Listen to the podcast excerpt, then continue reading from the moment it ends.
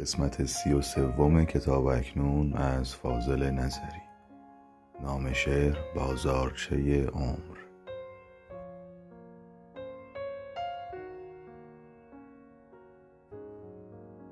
افسوس که در دست تو آیینه جادوست زیبایی و بیرحم چو دیوی که پری روست. در تیررس چشمی و حاجت به کمان نیست مقصود تماشای خرامیدن آهوست. زیبایی دنیا دل ما را نفریبد در جام طلا زهر منوشان به من ای دوست. از عمر گران کاست و جز رنج نیفزود این منطق دنیاست زیان فلسفه اوست.